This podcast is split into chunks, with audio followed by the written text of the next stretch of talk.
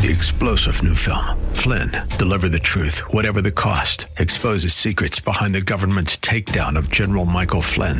Flynn knew what the intel world had been up to. He ordered the first audit of the use of contractors. This set off alarm bells. He told the truth. He was the most dangerous person for Donald Trump to hire. They had to get rid of Flynn. Flynn, deliver the truth, whatever the cost. Available now. Watch it today. Go to salemnow.com. Salemnow.com.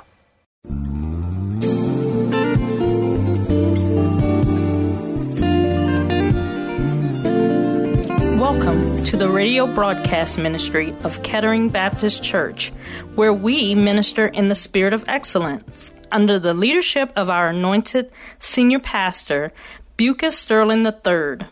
Please stay tuned at the end of this broadcast for information on how to obtain a copy of today's message in its entirety. And now, Pastor Sterling. Nehemiah chapter 1, beginning at verse number 1, God's word reads as follows The words of Nehemiah, the son of Hachaliah. It came to pass in the month of Chislev, in the twentieth year, as I was in Shushan, the citadel, that Hanani, one of my brethren, came with me to Judah, and I asked them concerning the Jews who had escaped, who had survived the captivity, and concerning Jerusalem. And they said to me, The survivors who are left from captivity in the providence are in the great distress and reproach. The walls of Jerusalem is also broken down, and its gates are burned with fire. So it was when I heard these words that I sat down and wept and mourned for many days. I was fasting and praying before God of heaven, and I said, I pray, Lord God of heaven, O great and awesome God, you who keep your covenant and your mercy with those who love you and observe your commandments. Please let your ear be attentive and your eyes open uh, that you may hear the prayer of your servant, which I pray before you now, day and night, for the children of Israel, your servants, and confess the sins of the children of Israel that uh, which we have sinned against you. Both my father's house and I have sinned. We have acted very corruptly against you and have not kept your commandments, the statutes, nor the ordinances which you commanded your servant Moses. Remember, I pray the word that you commanded your servant Moses, saying, if you are unfaithful, I will scatter you among the nations. But if you return to me and keep my commandments and do them, uh, though some of you were cast out to the farthest parts of the heavens, yet I will gather them from there and bring them to the place which I have chosen as a dwelling for my name. Now, these are the servants and your people whom you have redeemed uh, by your great power and by your strong hand. Oh Lord, I pray, please let your ear be attentive to the prayer of your servant and to the prayer of your servants who desire uh, to fear your name. And let your servant prosper this day, I pray, and grant him mercy in the sight of this man. For I was the king's cupbearer.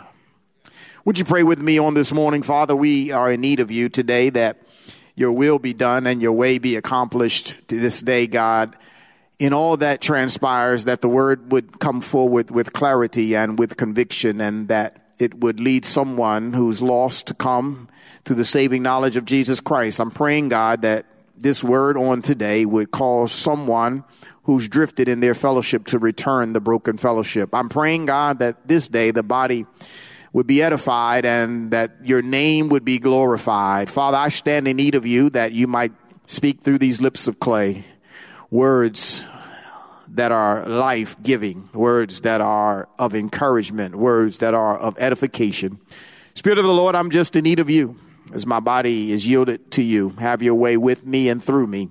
And we will forever give your name all the glory and all the honor and all the praise. For it is in Jesus' name I pray with thanksgiving and expectation.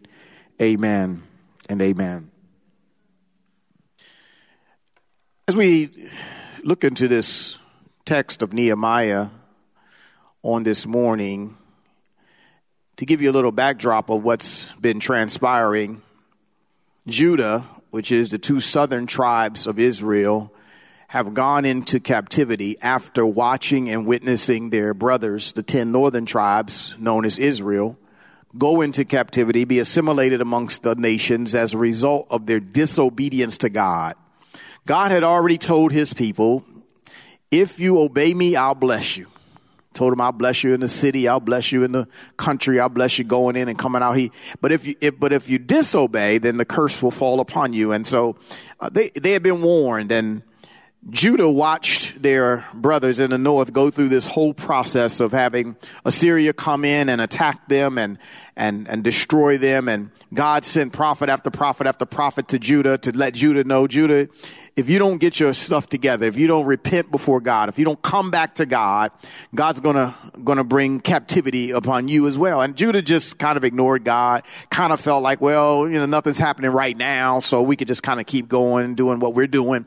Uh, and so they kept on going. And then finally, God raised up Babylon, and Babylon came in, took Judah captive, and it was an appointed time of 70 years that Judah would be held captive. And by the time of our text, uh, the 70 years have expired and the people of Judah have begun to return back to their homeland and they're returning in these waves uh, and periods of time. The first wave, if you will, comes with Zerubbabel, and Zerubbabel goes back to rebuild the temple that was destroyed in Jerusalem, and he goes back a part of the people, and they begin to rebuild the temple, and and then uh, later on another wave comes along with Ezra, and Ezra goes back to rebuild the people and the spiritual condition of the people, because by the time Zerubbabel builds a, a, a temple, they've got a temple, but the people's hearts and the people's spiritual position was still wretched and in need of rebuilding. And so Ezra goes back to rebuild the people.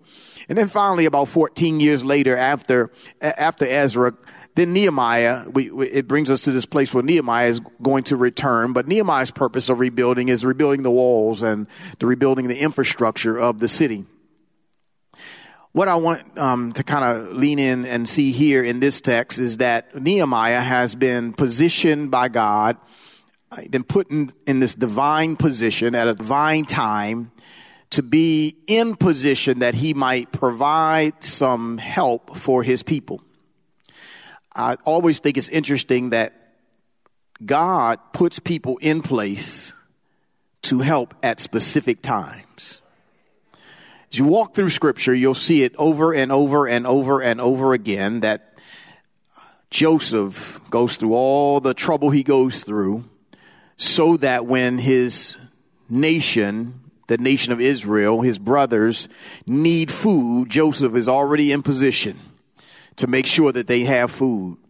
God does it with Moses and he does it with prophet after prophet that they're there when the people need and they're speaking into the people's lives. And even for you and I, I believe that God puts us in positions to be in position when the right time comes so that we can be help to God's people. I hope you're with me on this morning.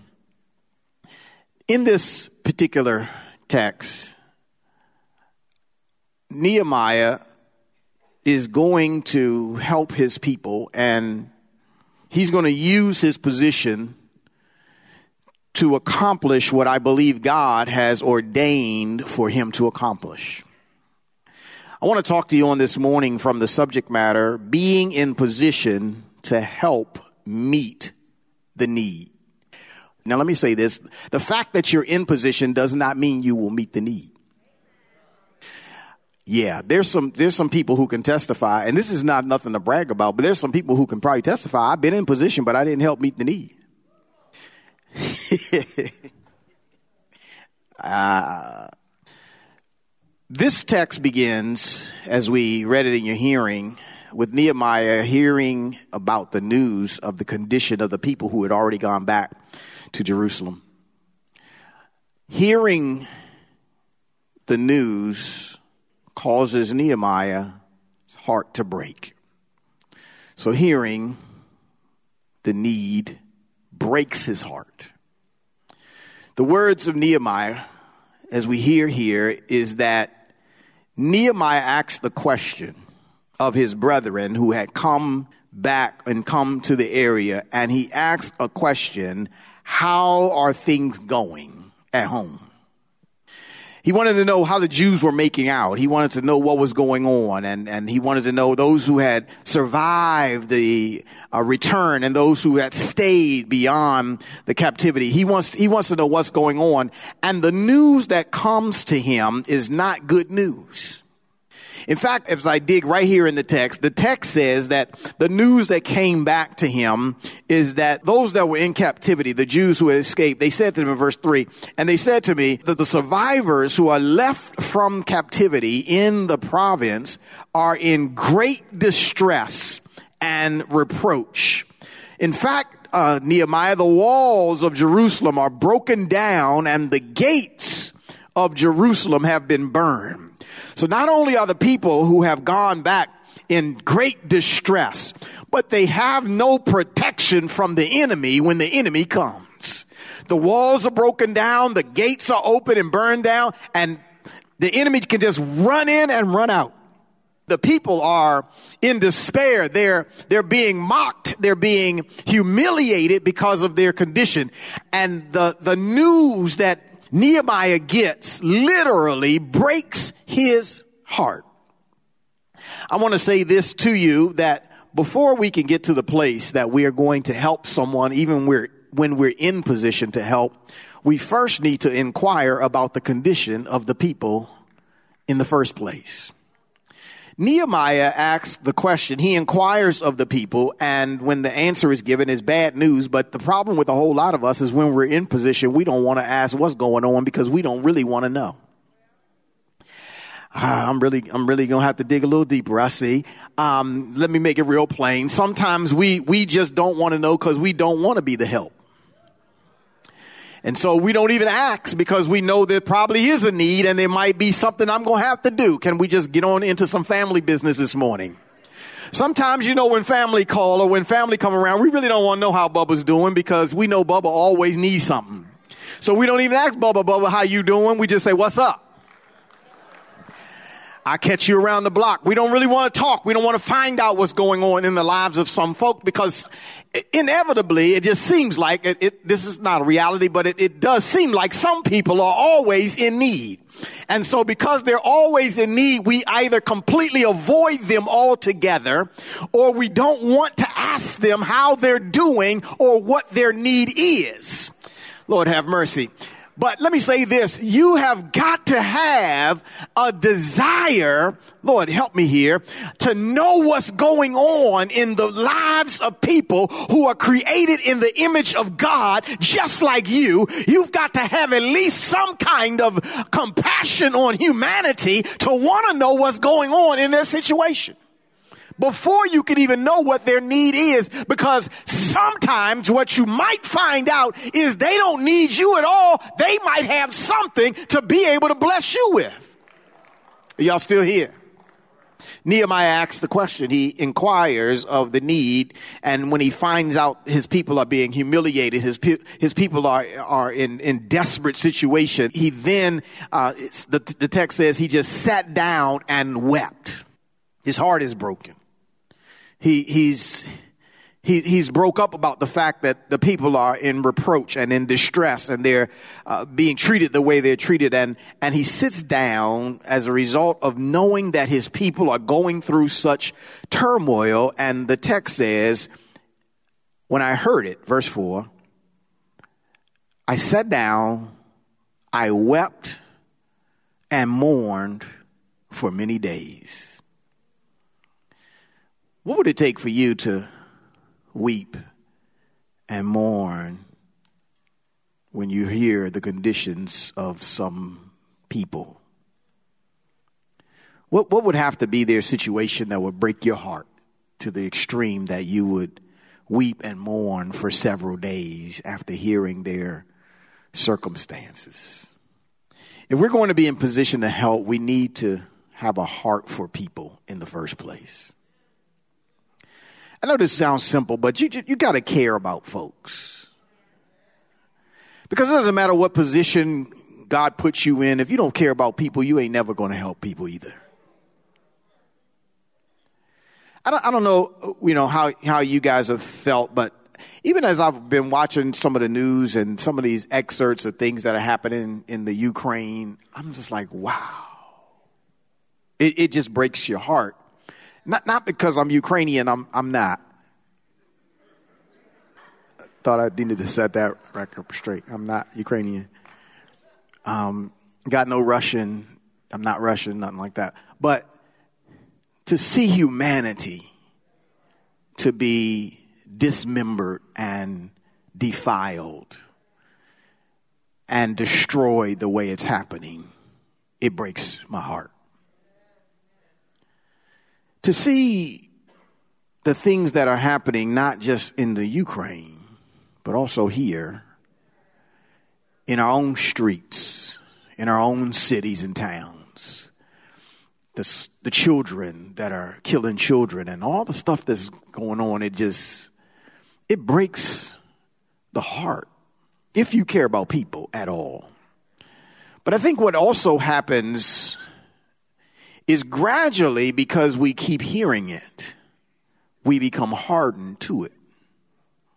And it's just another story. It's just a, even though these are real people, these are these are real lives. These are families that are impacted. It just becomes another number. It just becomes another story, and we become callous to it because we stop caring for the people. Y'all still here with me?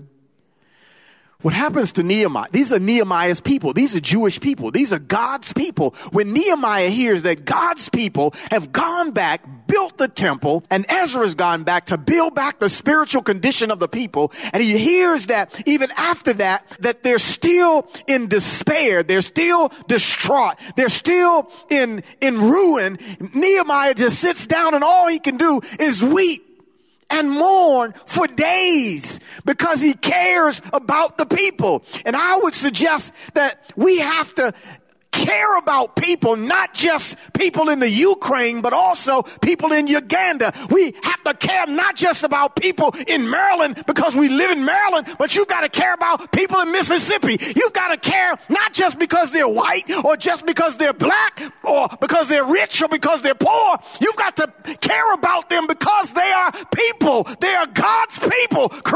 His image, just like you and there but for the grace of God go you. Because whatever situation they're dealing with, it could be you. It's only by God's grace that it's not you or I that are dealing with those situations. Nehemiah heart is broken and he cries and he weeps for these people. And if we're ever going to act when we're in position, if we're ever going to do anything when we're in position to help somebody, we've got to care about people in the first place. Are y'all still here with me? The second movement here in the text here is that hearing breaks his heart, but also hearing the need also brings him to God and repentance. Hearing the need breaks his heart, but also hearing the need brings him to God and repentance. Look at verse 5. And I said to the Lord, God of heaven, O great and awesome God, you who keep your covenant and mercy with those who, who love you and observe your commandments. Nehemiah figures this out quickly, and this is something I believe that would help us as well. He figures this out quickly. There are many needs that you will become aware of as Nehemiah realizes this need is bigger than I can do alone. Amen. And there will be many circumstances that you will come into and you realize that the need is way beyond what you alone can do. Are y'all still here? Now, um, this goes deeper than just surface stuff. There are certain, let, let, me say this, there are surface things we can do. Okay, and, and, those might be easy to do. Boom, here, hey, take a 20. Boom, you good. I, I met a need. But there, there are deeper issues systemic sometimes issues that are way past what you alone can do. And Nehemiah realizes that the magnitude of need that is here for his people is way beyond what he alone can do. And so therefore, what Nehemiah does is he goes to the one person who can help and he knows can help meet the need, and that's God. Let, Lord help. Let me let me help us here. Sometimes the very thing that will draw us closer to God is realizing that we are facing a need that's way bigger than us. Nehemiah's, what, what can he do? What can one man do with all this need? And so he goes to God and he, he petitions God. And most of this text that I've read and you're hearing, most of it is Nehemiah's prayer to God. Nehemiah is, is, is, is driven to go talk to the one who can take care of the issue. He says, we, we have got to learn this lesson that Nehemiah displays in the text that we can't do it by ourselves, but we are in connection to one who can do everything and anything but fail. When he comes to God, he, he doesn't he doesn't come also as if God owes him something. Since y'all quiet this morning, let's just talk about prayer. Um, Nehemiah doesn't act like God has been deficient and that Nehemiah is so great and so um, awesome and so uh, favorable that um, you know, he's been so good at two shoes that God deserves to answer his prayer. He, he doesn't approach God that way. He doesn't approach God demanding that God, look, God, you better do. He doesn't go to God that way. Nehemiah goes to God humble and broken and repentant before God. Listen, Nehemiah is going to God on behalf of his countrymen who are in the situation that they're in because of their sin. Stay here.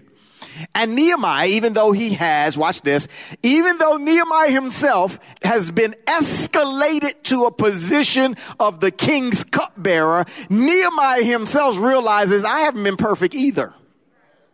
Let me, let me talk to some of my elevated folks. Just because you've made it up the chain of command doesn't mean that you were doing everything right to get there. It doesn't mean that you was always putting in 40 hours. Doesn't mean that you was always crossing every T, dotting every I. Matter of fact, you did not earn your way up the chain of command. You were blessed up the chain of command by the favor of God. And you've been put into the position that you're in because of the favor of God. And then as you approach God, don't act like God owes you something. Nehemiah goes to God humble and he says to God, God, I'm coming humble. I'm coming with humility. I'm coming with a repentant heart. Not only does he, watch this, he doesn't only acknowledge his own sin, but he first acknowledges the sin of Israel. Now, he's, he's repenting on behalf of his brothers. Now, literally, we can only really only repent for our own sin, but Nehemiah is trying to kind of bridge the gap. He's trying to stand in between and say, Lord, I'm, I'm praying on behalf of my brothers and they have sinned. In other words, God, no doubt about we deserve to be in the mess we're in. We've done wrong. If I, if I could just throw a pin right there, some of us, we could really get past a whole lot of stuff if we just acknowledge we did wrong. Stop blaming everybody else. Nehemiah says, we, we, we've disobeyed uh, the commandments of Moses. We, we didn't do what you said to do. You even told us, Lord, if we, if we do right, you will bless us. If we do wrong, we will be cursed. Praise the Lord. You have been listening to the radio broadcast ministry of Kettering Baptist Church under the leadership of Senior Pastor Bucus Sterling III, where we minister in the spirit of excellence. We pray that you have been richly blessed by today's message. Financial contributions in support of this ministry are welcome. We thank you in advance for uniting with us in kingdom building. For a copy of this sermon on CD or to hear this message again on the web, please visit our website at ketteringministries.org and remember to reference the title or broadcast date. We hope that you have enjoyed our journey together. And we invite you to join us in person for one of our spirit filled worship services, Sundays at 10 a.m. at the Legacy Center. located at 6909 Crane Highway, Upper Marlboro, Maryland, or virtually via our website, Facebook, and YouTube. For additional information, go to our website at ketteringministries.org or contact our church office at 301 627 9500. Please join us again as Senior Pastor Bucus Sterling III and the Kettering Baptist Church family minister in the spirit of excellence. Three star general Michael J. Flynn, head of the Pentagon Intelligence Agency, knew all the government's dirty secrets. He was one of the most respected generals in the military. Flynn knew what the intel world had been up to, he understood its funding. He ordered the first audit of the use of contractors. This set off alarm bells. The explosive new documentary, Flynn, Deliver the Truth, Whatever the Cost, uncovers the facts behind this scandal. Flynn told the truth. He was the most dangerous person for Donald Trump to hire. I find out the worst enemy that I'm going to face in my life is right here in America. They took my assessment and they wanted me to change it. And I was like, I'm not changing it. They had to get rid of Flynn.